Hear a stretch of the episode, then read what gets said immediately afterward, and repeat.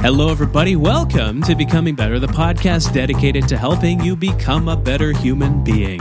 I'm the host of this here show, Chris Bailey. This is episode number 16 Becoming More Resilient.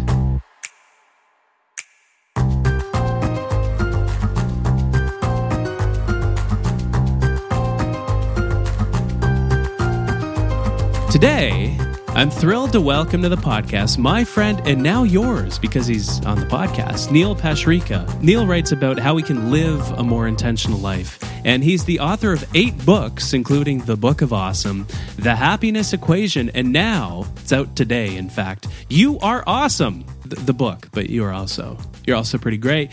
Um, his books have sold over one million copies and have spent over 200 weeks on the bestsellers list. His latest one, You Are Awesome, is a guide to becoming more resilient. Uh, I would encourage you, if you're listening to this right now, to pause the podcast.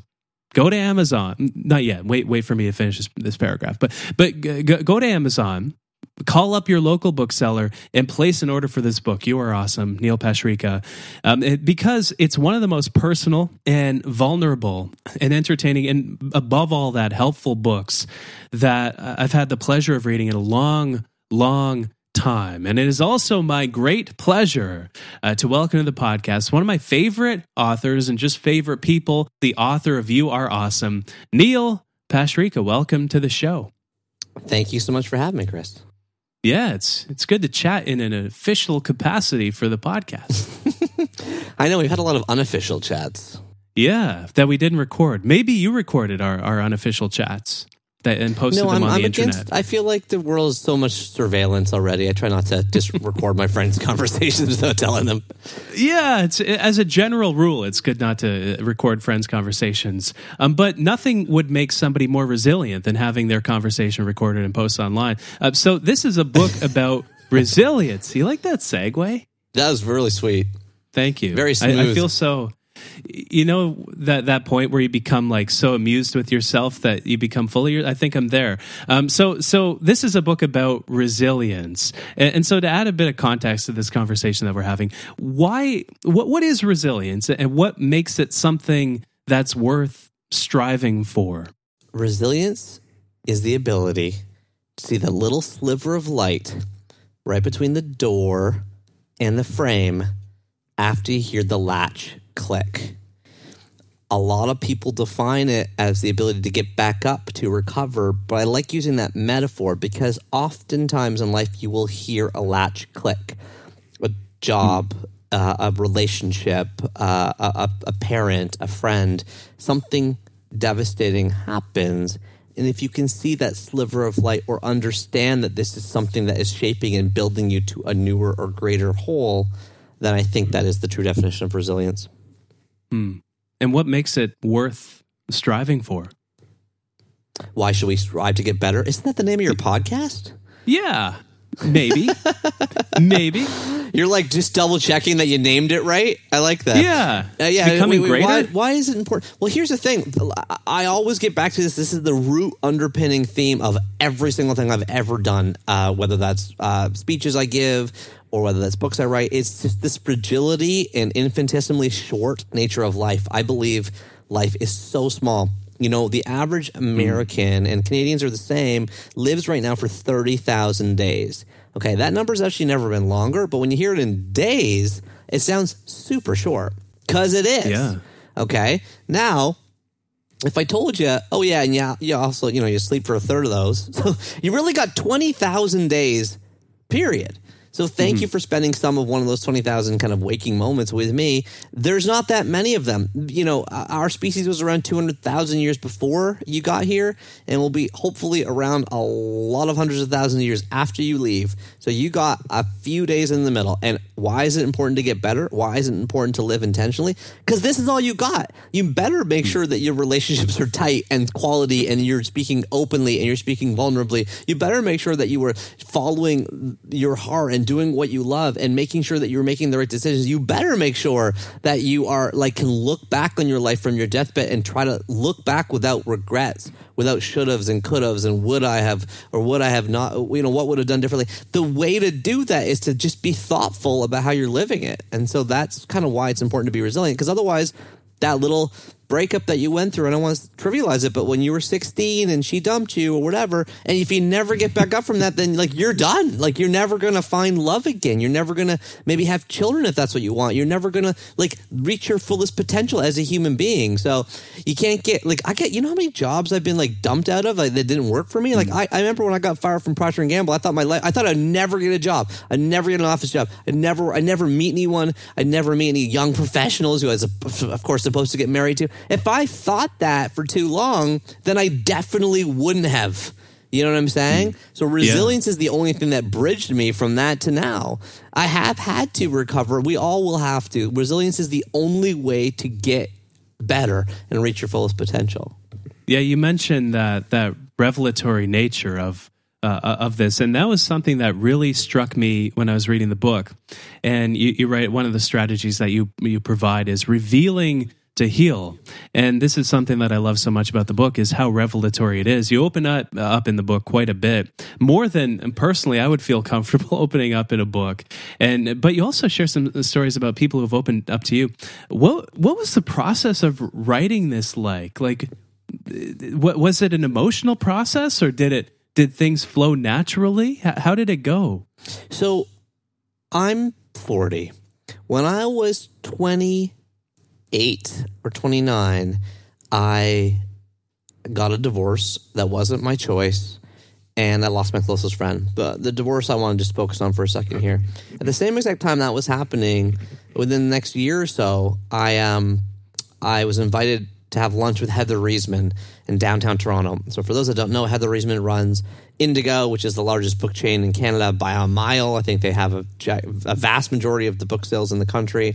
She invited yeah. me down to lunch and she said, Neil, I want to make the Book of Awesome I a Heather's pick. I want it to be hanging on every sign in everyone's bag. I want everyone to buy this book. I think it's fantastic. Why'd you write it? And I said to her, Oh, well, actually, I wrote it because my wife told me she didn't love me anymore. And I felt bad about myself, so I was trying to cheer myself up. But I don't actually say that in the book. I don't actually tell yeah. anyone that, and I, no one will ever know that.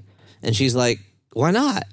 And I was like, "Well, well, like you know, I, am too embarrassed. I don't want to say like, oh yeah, like my wife left me, so I wrote a book about like warm underwear and cold pillows. It just didn't sound right to me. It wasn't in. in if you look at the Book of Awesome today, it's ten years later. It doesn't say that anywhere. It, nowhere in the book does it reveal where it's created from. But then you know, she was like in her. I think she was like 62, 64 or some some of that at the time. So she's you know more than double my age. She looks at me. She's like, ah, oh, but that's the story that will sell it. That's that's why people will want to read it and, and, hmm. and, her almost like disdain of me, like she was like disgusted that I wouldn't consider sharing that. I was like, that's interesting. And so I then gained the courage to give a TED talk at TEDx Toronto called The Three A's of Awesome. And in that TED talk, for the first time ever, did I reveal the true origin of the Book of Awesome. Well, that was me feeling. I, I, lost sleep for a month, Chris. Like I, it was like what you said. I, I didn't feel comfortable. I lost sleep for a month. I practiced a hundred times. I was like, "Am I really going to go on a stage and tell everyone about like my my wife leaving me? Like, am I really going to do that?" But honestly, yeah. after I did, to this day, ten years later, I still get emails almost every day from someone around the world saying, "You know what? Thank you so much because I'm going through a divorce right now. I just lost a friend." You know you put into words something like the what the resonance you get back when you put yourself out there way more than pays for the risk of putting yourself out there. And i learned that kind of in my late 20s and that doesn't mean it was easy and i actually don't think that this writing is even that vulnerable. There's that i would like mm. to go in, in in the future way more deeper way and i'm i'm still discovering that within myself. So this is just another step down the path that i want to go on of being increasingly vulnerable, increasingly open. You know, there's chapters in here where I talk about well, we won't get in. Well, maybe we will. Well, it depends on what you want to talk about. But I, I go, I go so deep. But the thing is, in order to do that, it's because I then I now have faith that the world will catch me. If that makes any sense, I now have faith yeah. that whatever I put out there will then just bounce back to me in this magnetic kind of way, as a special way. That's why I couldn't read Michelle Obama's uh, autobiography. I, I read a chapter of it. My wife was reading it. I was like, I looked at her. I was like, she doesn't really go deep. And she's hmm. like, yeah, she does. She does. And I'm like, yeah, but it's kind of like how she grew up. I'm like, I kind of want to know like the weird thoughts in her head and like what she's embarrassed about and like what, you know, I want to hear something negative because of course she would have negative thoughts. Like, where are they? And I actually now desire that and expect that so much of my friends, of the of the work, of the writing I read, of the people I surround myself with, it almost has become a bit of an expectation because life's too short not to be super Yeah. vulnerable and not to be super open. We don't have enough time for us to prance around and pretend we're perfect with perfect LinkedIn res- resumes and, and talk. We don't have time for that. If you aren't going to be open about what you suck at, what you're learning about, and how you feel about things, I don't have time for you because you're not going to make a connection. We aren't going to build the trust that's so critical to form deep relationships. I tell my male friends at the end of our phone calls, like, I love you, man. And like, at first, sometimes they're like, they're like, wow. And I'm like, yeah, well, like uh, life's too short, Eric. If I never talk to you again, I want you to know, Eric, that I love you. And I just want those types of conversations to happen. So that's why I did it and why I was so open in the book. And I will also say, as the title of the chapter suggests, reveal to heal, that once you do reveal, you actually do heal it. Meaning that the stuff I was writing about in the book, by virtue of me writing about it and now publishing it, actually extricates it from my just under my skin, kind of where it was living, and it can kind of just like dissipate into the world like a little bit of a cloudy smoke. And now I get to go into level, now I get to go next book. I get to go into my bones. You know what I mean? Like I can get to go a little hmm. deeper into what I'm thinking about Th- thoughts that I might not even admit to myself. I can maybe start to explore because I already went there. So now can I go a little bit there plus one? Hmm. How how do you feel now that the book's out in the world? Are you scared? Are you excited? Well, that's the thing. It's like, okay, so there's chapters in this book. I'll just say. So there's one chapter in the book I talk about um, how I had surgery when I was six weeks old and I lost a testicle. I didn't even know I had one testicle, or actually I did, but I didn't know. I, I didn't know other people had two. Yeah. Okay, until I was like in grade nine gym class, my uh, grade nine gym teacher made like a horrible joke, like I squashed some guy's testicle in an Eastern European bodybuilding tournament. We called him half a man. And like everyone started laughing, and I was like, "Oh my god!" I was filled with shame. I covered it up. I switched to boxer briefs. I like, you know, never let anyone see me naked and j- change room or anything like that. And for years, I even looked up like surgical implantations and I discovered an entire closet industry of like getting marble or silicon like balls, basically fake Wow. balls, inserted into your ball sack. It's huge because everyone who has one is ashamed of it. So this is the thing. And then I wrote, then all of a sudden it's like flash forward time forward. Then I just wrote about it in a book that's getting published. and guess what, man? I don't feel worried about that anymore. It really hmm. Did work. It's not something I think about anymore. It's just totally gone as a thing, as a worry, as a sort of fragile thought. The process of writing it out reveals it. And by the way, we didn't even get into what this chapter suggests, but the chapter creates a daily. The purpose of this chapter of You Are Awesome is to, of course, create a little daily practice for everybody to just write down, I will let go of, I am grateful for, and I will focus on every day. There's research behind each one of those three statements. It takes two minutes to do. And if you can just write down something you will let go of every morning in a book, in a journal, in a piece of paper, you will find that you will start to go deeper and have less worry about those little superficial anxieties that we all carry with us throughout the day. And I don't mean to call them superficial like in a judgmental way. I just mean like we all have, we all were. Nope. I just spoke to an incredibly good looking organization and I said to them on stage, nobody here thinks you're good. Nobody here thinks they're good looking. And everybody laughed because it's true. Because we all have Instagram and everyone is prettier than us and everyone thinks there's something wrong with how they look. It's horrible. Yeah.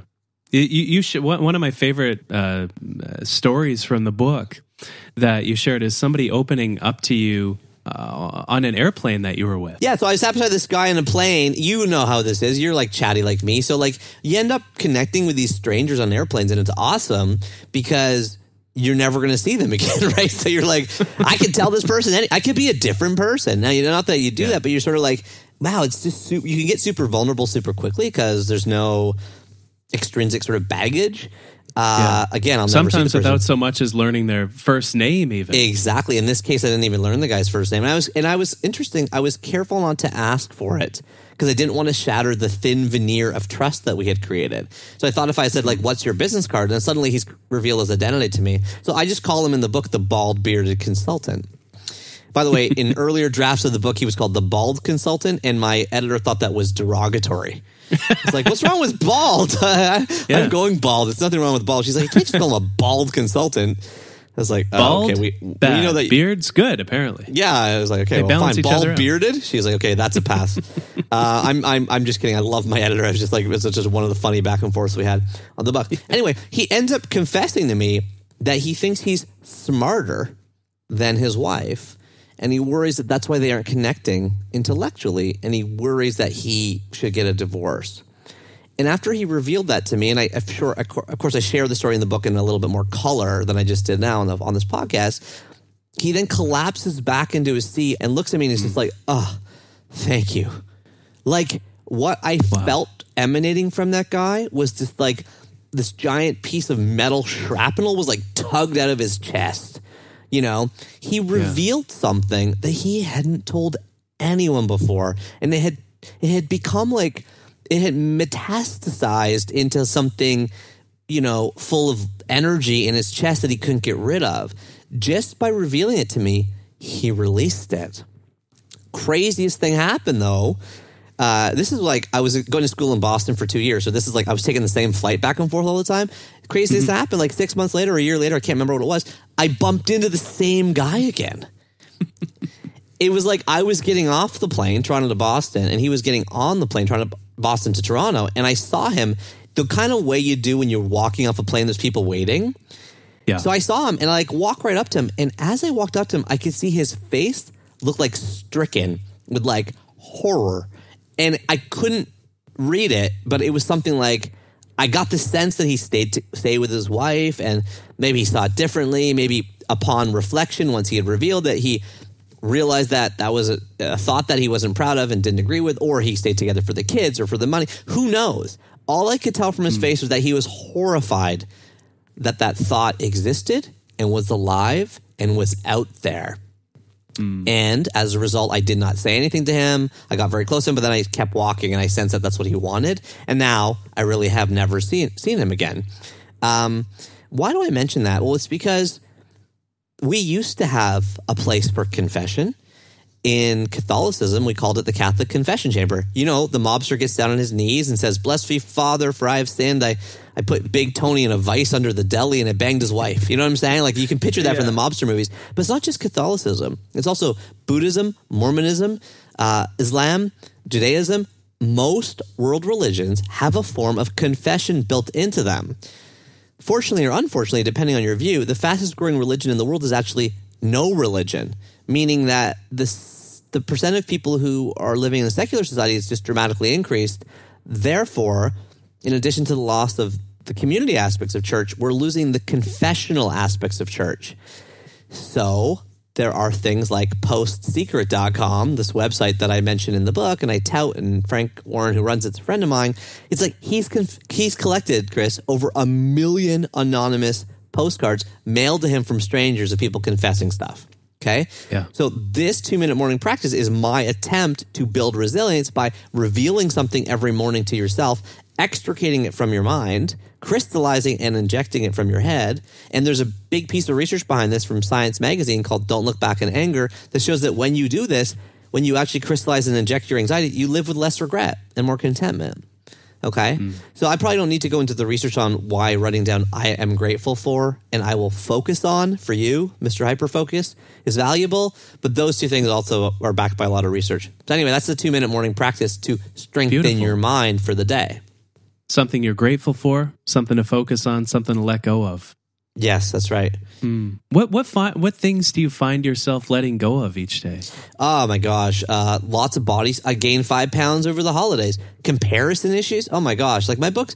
I know that you're releasing this podcast on the day that my book comes up, but that means we're recording it before. So guess whose Amazon ranking I'm checking? You know what I'm saying? Like I will let go of comparing myself to uh, Tim Ferriss.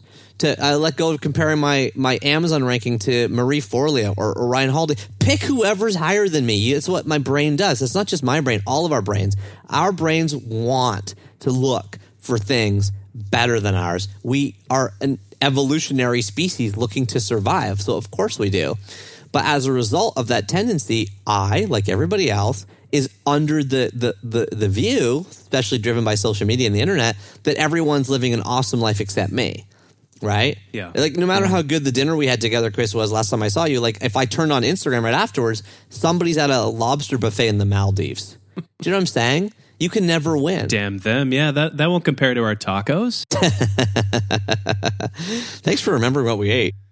Yeah. So, so uh, those are some of the things I write about, but but I can also write about like I I will let go of the fact that I yelled at my three year old yesterday, and I wonder in my head like, am I messing him up? Is he going to need therapy for the fact that he is an angry dad? I'm actually not an angry dad, but I did snap because of course I was trying to get them to school and like it was taking half an hour, and I'm like, get your shoes on.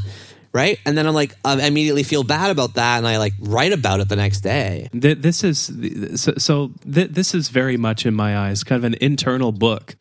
You know, finding ways to uh, approach the problems that we're facing differently, thinking about them differently, reframing them differently, but connecting that with the science. And one one thing that I love that you talk about is the stories that we tell ourselves. We so often have this uh, dialogue that we have with ourselves over the span of the day, especially when we grow, go through experiences that require some modicum of resilience. And so, so you chat a bit in the book about some questions we can ask ourselves to become more resilient, especially around telling ourselves different stories. Uh, what uh, role do the Yeah. stories we tell ourselves play in how resilient we are? Sure. Well, so just to say for everybody listening, um, this was really hard for me to. So I mentioned like maybe five or ten minutes ago the whole thing about me having one ball, and Yeah. I have one ball, but the stories I was telling myself were far worse than that because I was telling myself I'm disfigured, I have no chance of mating, I will never get married, I will never have children, I can't play uh, contact sports because if I lose the other one, then I'm done. You know what I mean? I might need injections of testosterone. Like these are all stories that I had sort of lacquered on to the sort of core, much more small truth at the center of that. And my point in this chapter of the book is that we all do that. So, you know, you say you, you failed biology, but you think I failed my parents. Or you are an alcoholic, but you think nobody will trust me. And I say in the book, there's three questions you have to ask yourself. Number one is, will this matter on my deathbed? Start with that. Zoom out. Life is short. It's 30,000 days. But very rarely do we get the perspective of looking back on our lives from the end of our lives that often, you know, uh, reduces the worry we have. The second thing is, can I do something about this? I mean, I got one ball. I can't do anything about that. I just can't. Well, You you what I mean? get the Something- marble thing. Uh, no, that doesn't give me another ball, though. That's the thing. No. it, it, it- it actually feeds into the shame I have, right? Yeah.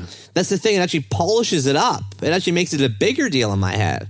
Instead, I actually need to go the opposite way and learn to live with it. Learn that it's not a Band-Aid big deal. solutions. Right, right, right. So can I do something about it is really nice. It's relieving to know that you either, if you can do something about it, well, then you can. So your problem solved. And if you can't, well, then you can't. So your problem solved. Like you can't. So either way, just asking that question helps you get to the place of like, I either can do something and solve it or I can't do something and therefore it's again solved because by virtue of the nature that nothing can be completed.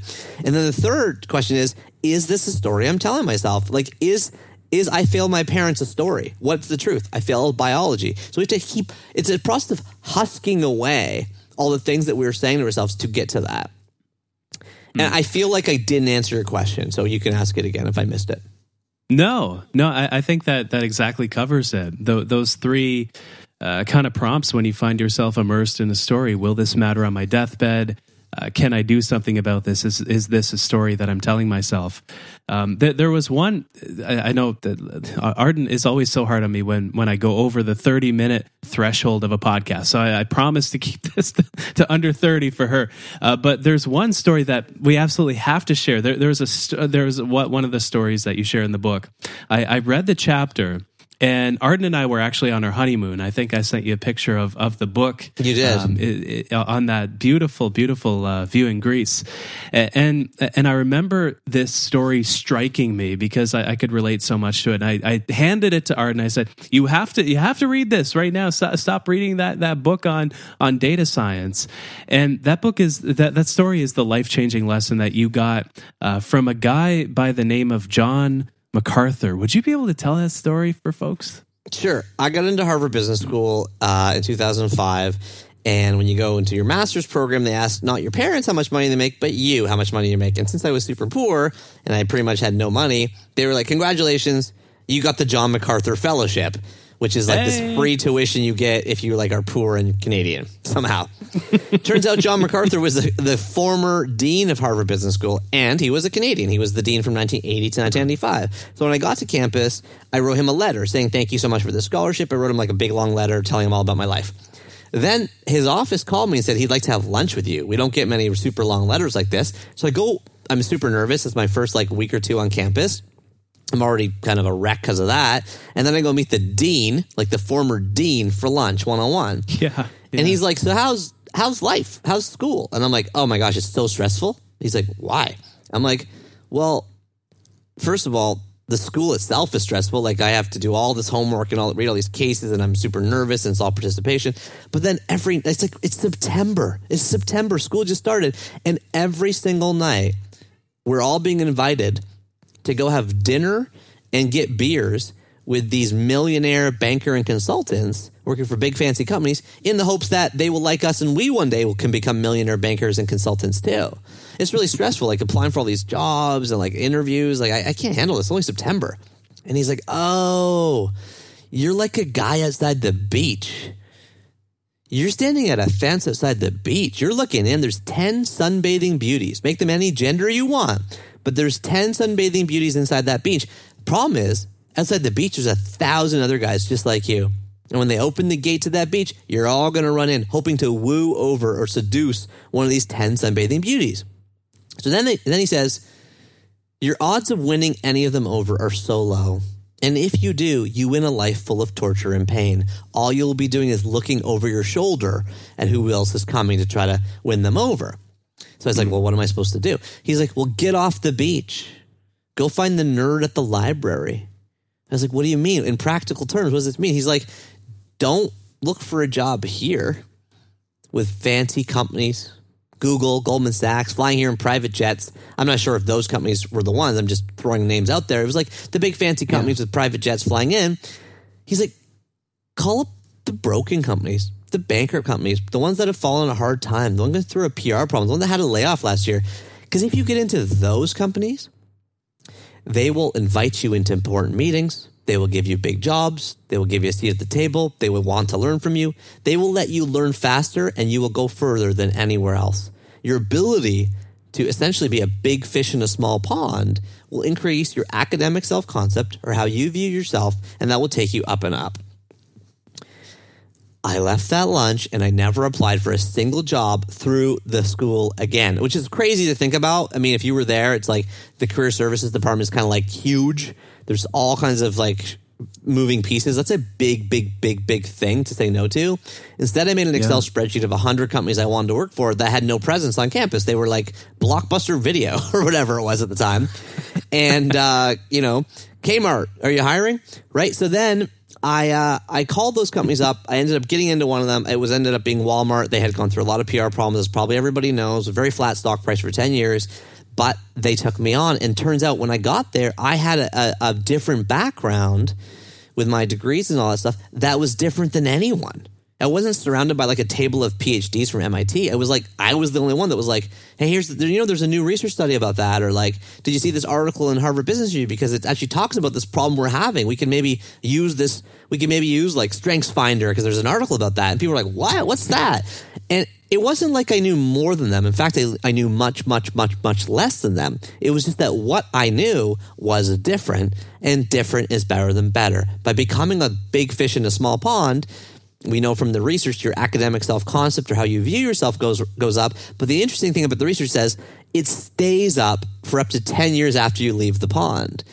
So that was really good for my broken confidence that was shattered when I left Procter, Procter and Gamble in a mitt full of tears, you know, years earlier. And it is a lesson that I have since applied to every single facet of my life. And I think I used the model in the book where it was the keynote speaking industry when I was invited to join like give paid speeches. They were like, "Oh, you got to get paid this much," and I'm like, "Oh, that's a lot of money. Who gets paid that much?" And they're like, "Oh, New York Times best-selling authors, Olympic gold medalists, you know, rock star professors. And I was like, oh, yeah, I heard of all those people. They're way better than me.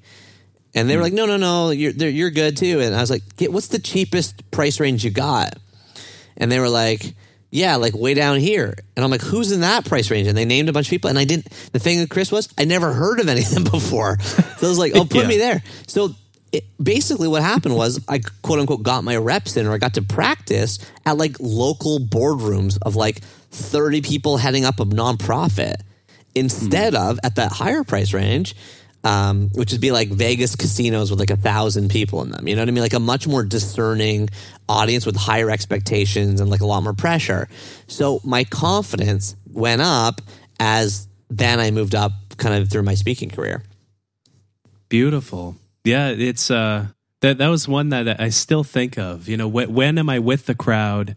And uh, can I look the other direction? It's uh, the, the, uh, for anyone listening to this. If you didn't pause the podcast at the beginning and and you haven't yet picked up the book, uh, I- I'd highly recommend it. The book is called "You Are Awesome." Neil Pasricha is joining us on the podcast. So, uh, a few tactical things to take away here. Uh, check out Neil's uh, TED Talk, "The Three A's of Awesome." It's really, really good.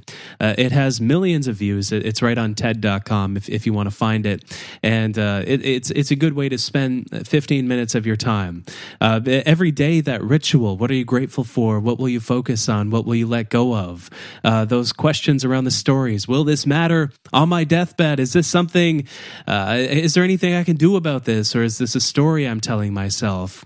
And in, in what situations are you in? Uh, is the crowd doing one thing? Can you look the other way? What's over there? Because often, as as Neil says, uh, different is better than better. Uh, so, Neil, it's awesome to have you on the show. The the question I like to end every conversation with, because it fits with the theme of the podcast. Uh, what is one thing that you are working on becoming better at right now? definitely being a better dad, I need to remember that when I'm with my children, the only thing to do is to be with them. I don't need to make them perfect. I don't need to tell them to do something certain ways. I just have to be with them. And that's something that I haven't learned yet, but I'm trying to get better at. Beautiful. Neil Pasricha, thanks for coming on the podcast. Love you, man. I love you too. Thanks for having me.